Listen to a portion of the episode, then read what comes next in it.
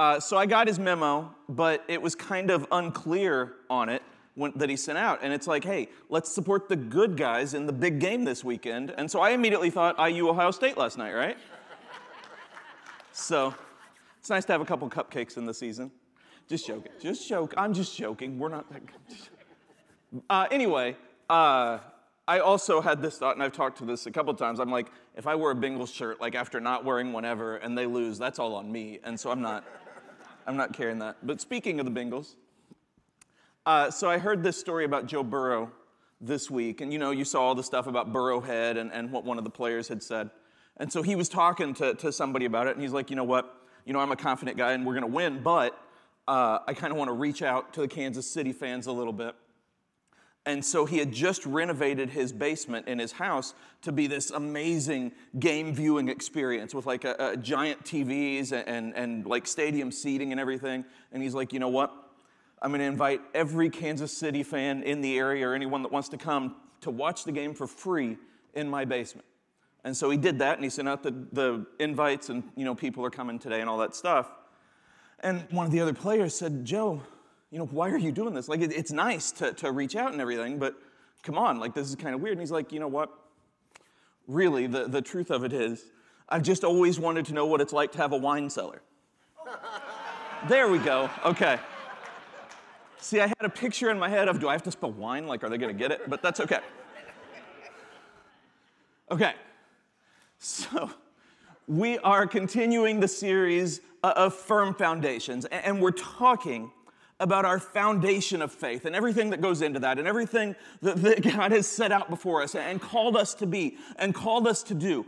And so it's such a cool series to start the year with because in the world it can be so hard to be a Christian. Not just because of everything around us, but because we get so caught up in everything else.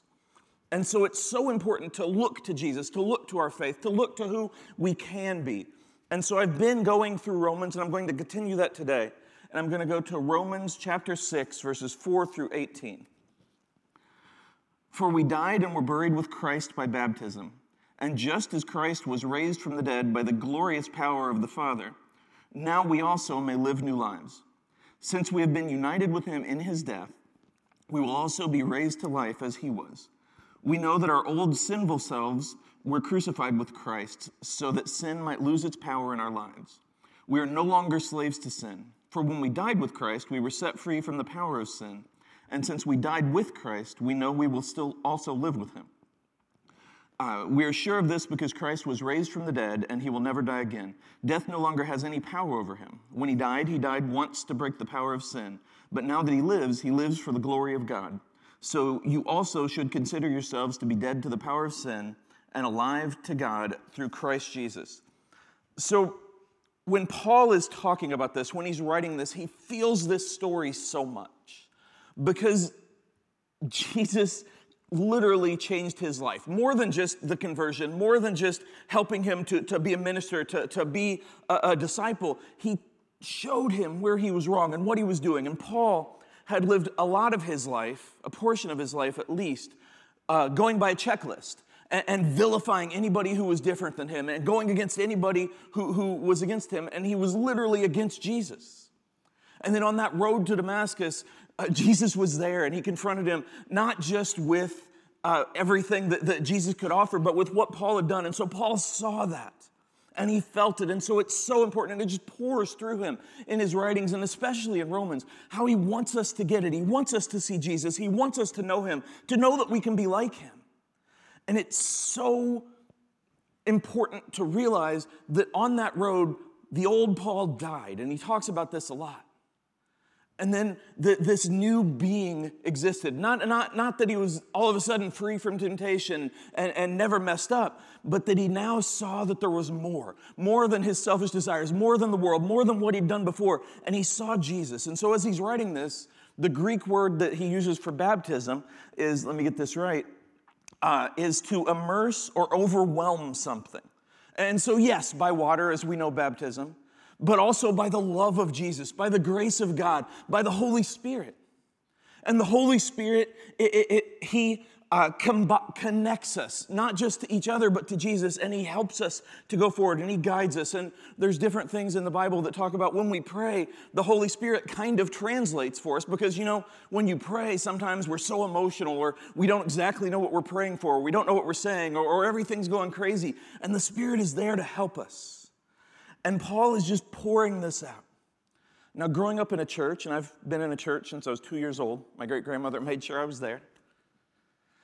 And I've noticed over the years uh, that, that, churches, and capital C church, we tend to have uh, two different views of sin, kind of, that are almost opposing. And so, on the one hand, uh, the devil is often given too much credit. Like people will talk about him as if he's omnipotent, as if he is an equal to Jesus. He's not. Like God is all knowing, God is all powerful, God is everywhere. And so we, we sometimes use that as an excuse and we use that as something when human nature on its own is rough. And the other, the other is we often give sin too little credit because we think of the big sins or the visible sins of other people because it's so easy to see when uh, somebody else is messing up. It's so easy to see when somebody else goes off of our checklist or when somebody else uh, doesn't believe or think or, or do what we think. And so that can lead to us comparing and it can lead to us forgetting everything about the grace of God. You see, Jesus, and I've talked about this a lot, Jesus died on the cross for everyone. And he died for us at our worst, and he died for the sinners. And we sometimes forget that, and we get caught up in the club mentality at times. But because of that death, because of that grace, it enables us to be free. It enables us to have a different life. It enables us to learn like Paul. But human nature is still there. And so it's always going to be easier to notice in others, to, to see the specks in others, as Jesus said. Because with visible sins, they're visible. That's why they're called visible sins. Otherwise, they'd be called invisible. You see how that works? And so we notice that and we see that. And that leads to a comparison mentality. And, sometimes that hurt, it hurts us both ways, but sometimes it hurts us where we see somebody and they just shine so brightly and they do so much for the Lord and, and they just seem to, to just have love everywhere. And it's like, I'm never gonna be that. You can think of people in your past, uh, strong Christians, people who have helped you in your faith, and it's like, I'm just, I'm never gonna do that. And so, unfortunately, sometimes we stop trying. But then on the other hand, and this is what makes it a teeter totter mentality, I don't know if you guys know what teeter totters are. I think by the age, most of you guys should know what those are. I still remember in school when we had those. Now they don't, which is kind of sad because they're kind of fun. Also, it's kind of stupid that the whole idea, anyway. Anyway, we have that mindset. We have that mindset. And so, on the other hand, it's like, oh, that person, they messed up. It's so easy to be better than them. I don't have to try harder than that. I just have to be better than them. And we have this minimum line mentality sometimes that goes with the teeter totter mindset. And we waver back and forth depending on who we meet. And we waver back and forth from, oh, sin is so easy to avoid or sin is too hard. And it goes over and over and over again. And it can be so hard. And I have a quote from Billy Graham Sin is the second most powerful force in the universe for it sent Jesus to the cross. Only one force is greater the love of God. Now, when I read that, I felt, like the, the first part of it. I read that and I was like, ah, I don't like that. Like, like to talk about sin being powerful and the second most powerful, how can that be true? But then we look at the world and we look at the history and we look at hatred and we look at anger and we look at everything that, that drags us down. And we realize that, that it does because we're human, because the world is, is difficult and hard and hateful sometimes. And it's so easy to allow our hearts to harden to others. And it's so easy to think, well, their sin is worse than mine. And it's so easy to see the visible. And it's so easy to get caught up in that first part that it's like, oh, wow. And maybe more so now than ever because of social media, because of everything, we have this, this chance, unfortunately, to live in a bubble where we can cut away everybody who is different than us, everybody who disagrees, everybody who has a different idea, and just fill our lives, just follow people, just watch the news that, that suits us, just follow people that agree with us. And so we have that. My voice kind of cracked, so that's weird. Nobody noticed but me, that's fine. But we have that bubble. And that leads to this feeling that, oh, well, this is the way the entire world is. And so we live in that bubble, and then we go out, and it's not like that. And so that can be scary, and then that scare can lead to anger, and that anger can lead to hatred. And we see again how sin can just sneak in. Because once we harden our hearts, we, we again start to compare, and we live in that bubble. And so often it's look at them. Us versus them. Look at them. And so we justify the anger. And sometimes anger can be righteous. We can see awful injustices. But to act on that, to hold that, to live with that, that's where it gets bad. And so we cling to that and we see that and that anger that leads to hatred and that hatred it leads to acting on that and over and over again and it goes and it goes and it goes but as much as i don't like that first part that second part that second part is absolutely true. Because nothing nothing is greater than the love of god. Nothing is greater than jesus. And paul talks about how he defeated even death. And our sins may have sent him there but he won. He has victory and He gives us this victory, and it's our choice. And I challenged you last week to read through the whole Bible, so I assume that you have. And I, am thinking in my mailbox back in the back, there'll be reports over like a summary of each book, and that's cool. I'll read them and I'll edit them because I'm still a proofreader at heart. But if you read through it, you see that He wins that Jesus' love is all that there is at the end, that, that His grace is all that there is at the end, that that is the side to choose, that He is who we can be like. And as Paul said, we are unified together with Him. Once we make that choice, we are unified together with Him, but it's still a daily choice. And so, as powerful as one side is, His is more so. And, and Sean read or quoted Jeremiah 29 11. We find such hope in the love of God. And He has plans for our future. All we have to do is look at Him. All we have to do is admit that we need help. All we have to do is say, I want to be like Him. So we are renewed by Him, by His sacrifice. And we have a chance to be like Him. That's what it's about. That's why we are at church. The, the worship is awesome.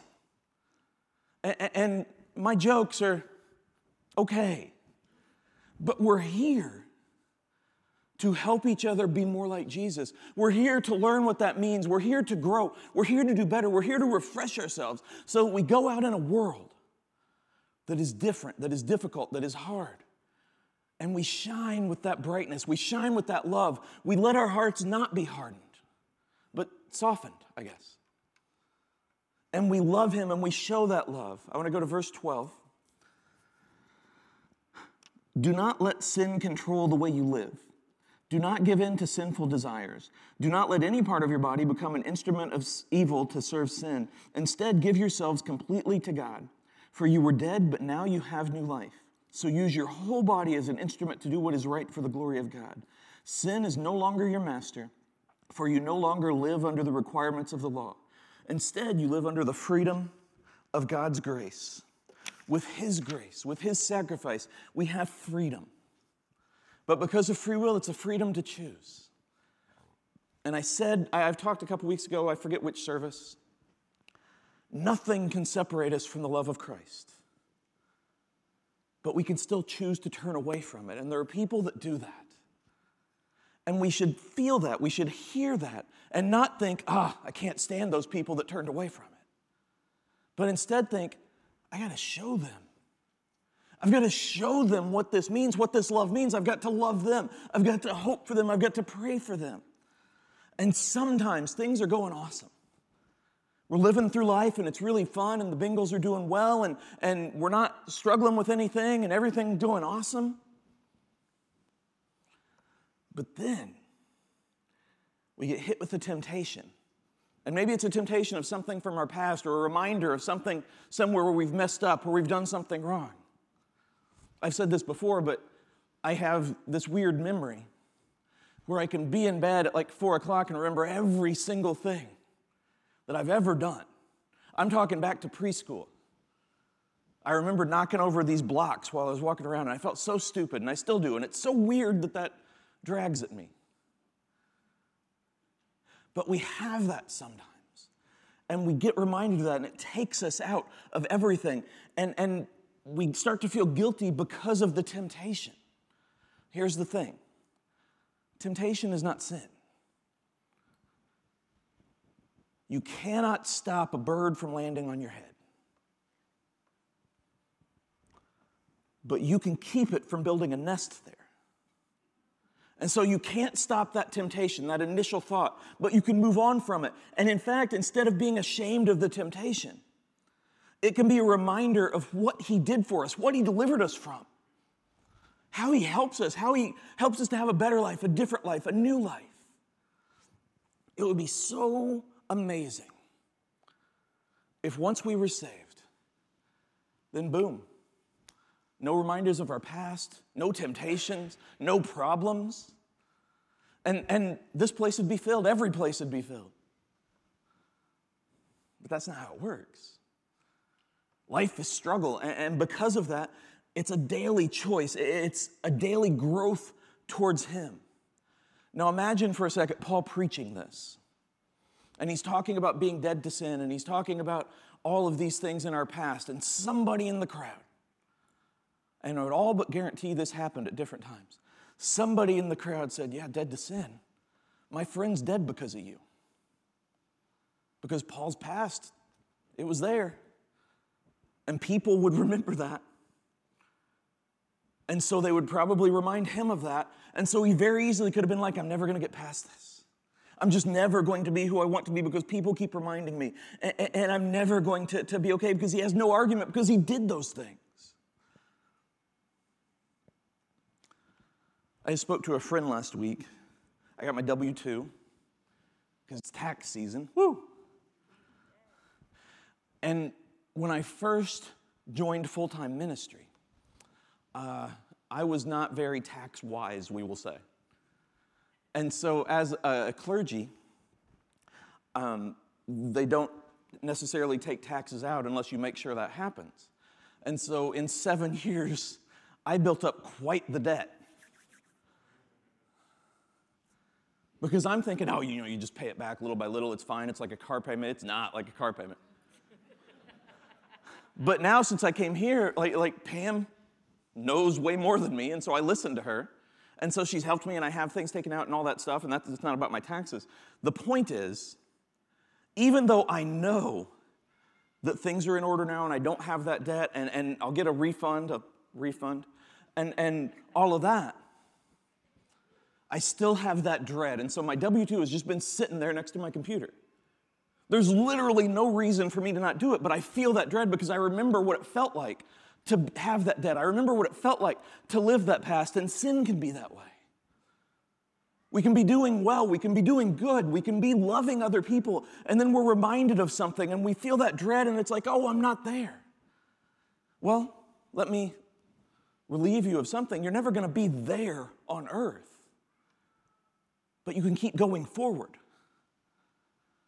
And the, the sin, the past, the negatives of our past that drag us down.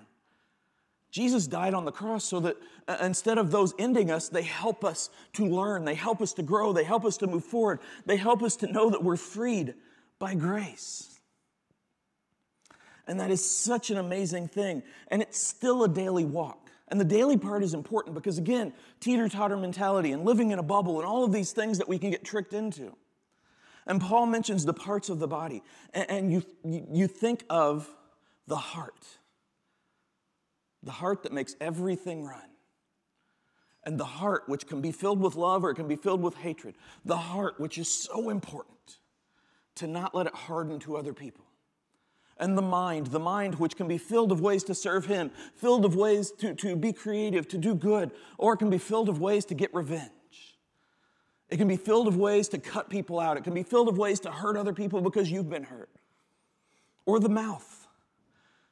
It can shout grace to God. It can say encouraging things. It can talk to people about love, and about grace and about faith and about how your life has changed. Or it can shout out insults and anger. And the hands, which can be the hands of Jesus.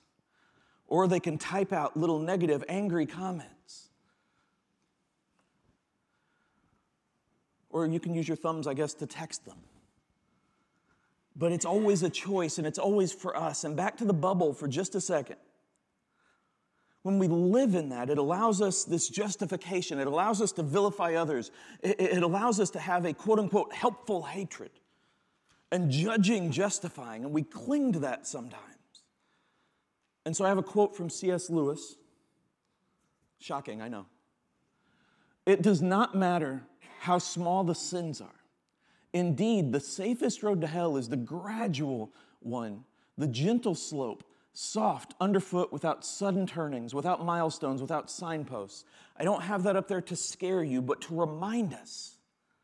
To remind us that what we say, what we type, how we treat other people, what we think of other people, that matters. It matters, and, we can justify something, and we can justify it and justify it and justify it. And again, anger and all this stuff. I used to love politics. In college, I, I, got a minor in political science, which means I'm a professional. Also, very lucrative, like English. And so I used to love politics, but as I grew, as the world changed, as the capital C church changed, I saw that people would get involved with a party, whichever one. And it would start with, you know what, this is my party. I'm going to vote with them. They're closest to me, their platforms, what I think mostly. And then it would become, over time, oh, well, you know what? I know that, that I don't like this candidate, but it's my party, so I got to do it. And then it would become, whoa, that person is against my candidate or that person is against my party, so they're not great. And then it became from not great to, ah, they're the bad guys. Then it came from the bad guys to, I got to convince them. Then it came from, I've got to convince them to, I don't like them. Then it went from, I don't like them to, I hate them. And it became so entrenched that I dread elections now and I can't even watch the stuff. And I'm not talking about the world, I'm talking about the church. And how we get so caught up in this and it leads to such anger and hatred. And we can see. We think of David and we can all remember, not remember literally, but we know the story on the roof where he saw Bathsheba. Well, his, his life going the wrong way didn't start there. It was a gradual road that began with him believing his own hype. And then it probably went to, you know what, I am the king. And then God is still above me, but I'm next. And it went and it went and went until he started justifying everything. And he started going to the part where he could even justify murder. And again, this is not me saying, and it's not CS saying, we're friends, so I can call him that. Uh, you're not perfect. I'm not perfect, so you're irredeemable. Irredeemable. In fact, it's the opposite. It's okay. I'm not perfect. You're not perfect. Let's show that to people. Not go out and brag about your, your struggles and everything, but remember those as you're hoping for others, as you're showing grace to others, as you learn, as you give your heart to Him. You learn the importance of apologizing when you mess up, not doubling down. Of being more like Him, not less, not more like a party, not more like a news, not more like a whatever in the world. Of being more like Him. Going to the last scripture, last part of the scripture. Well, then, since God's grace has set us free from the law, does that mean that we can go on sinning? Of course not. Don't you realize that you, became, you become the slave of whatever you choose to obey? You can be a slave to sin, which leads to death, or you can choose to obey God, which leads to righteous living. Thank God, uh, once you were slaves of sin, but now you wholeheartedly obey the, this teaching we have given you. Now you are free from your slavery to sin, and you have become slaves to a righteous living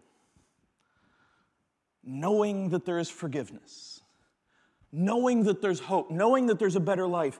All of that is so important and so vital. And it's not just for us, it's to show other people there can be a better way. Showing them who He is and why we live like this, showing them what love really means, what grace really means. And there's always the question, sometimes, always, sometimes, whatever. There's the question from some people who, well, wait, so you can be forgiven for anything? That's what grace means? So does that mean I can just go do whatever I want and then ask for forgiveness and boom? It's a dangerous game, though. And I'm not just talking about life and time and all this stuff. I'm talking about the fact that the more you live with that mindset, the more your heart hardens to the idea of grace. And eventually, you stop wanting to ask. Jesus once talked about the blasphemy of the Holy Spirit as the only unforgivable sin. That's him showing how amazing he is, how clever he is, because we often sometimes we worry about what that means. But what it means is if you keep hearing the Spirit say, ask for forgiveness, and you keep saying no, then you're never going to ask for forgiveness, and thus it's unforgivable. See how that works? Because we get caught up in our own way. Uh, I saw a conversation post thing once, meme, I don't know. I'm way older than I pretend to be. Uh, but I saw it once, and it was about uh, health insurance and, and all this stuff. And, and the point was there was this person who had health insurance, and it was pretty good, and this person who didn't have it at all. And he's like, Well, I don't have health insurance.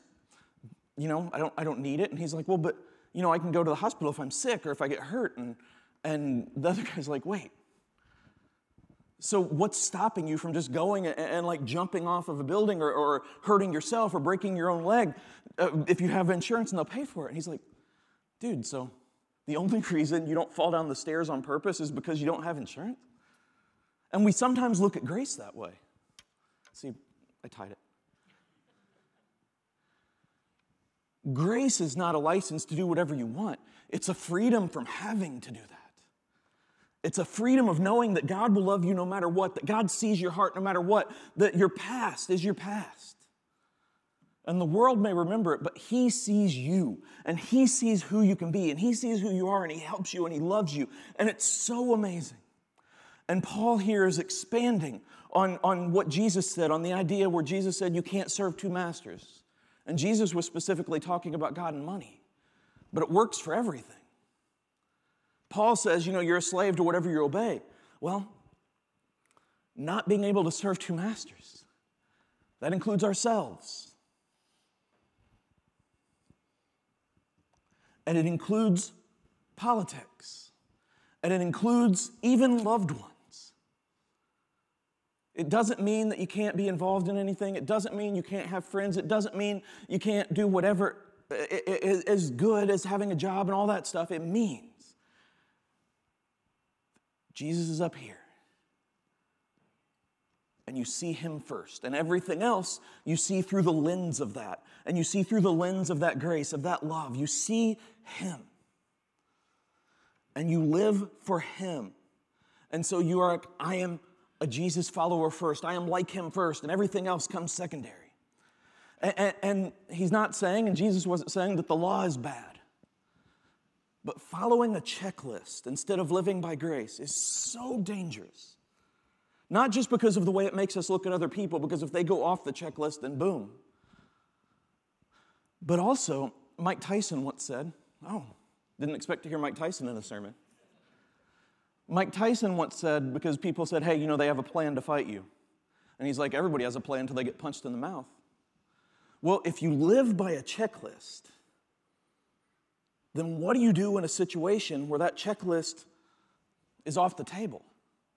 You get punched in the mouth. Grace gives us this chance, this freedom to have a faith that, that lives by Him. Love God, love others, follow Him, live like Him. Grace is what's bigger than sin. God's love is what's bigger than sin. It allows us to love Him, to serve Him freely, fully loving, fully growing, fully faith, faithful. Last quote. The disciple living by grace rather than law has undergone a decisive conversion, a turning from mistrust to trust. The foremost characteristic of living by grace is trust in the redeeming work of Jesus Christ. With a checklist, you trust in that checklist. But living by grace, you trust in Jesus. And I gotta tell you, He is so much more worthy. And He can do so much more with us and through us and for us. And He can do so much more in the world. And the key word in that quote to me is the redeeming work.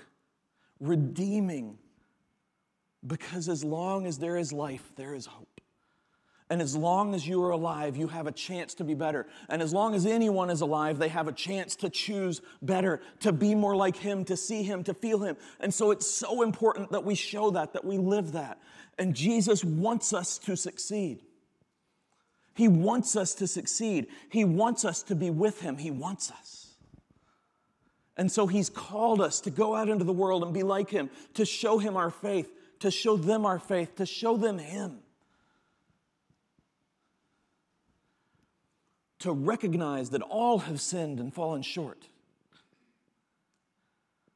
But that when we turn to Him, His grace saves us. And we can learn from that, and we can grow from that, and we can help others see that. We can help others know, you know what, I struggle with this, or I struggled with this, or this was going on. Instead of, hey, you need to be perfect. Because you're not going to be. But we can be like Jesus.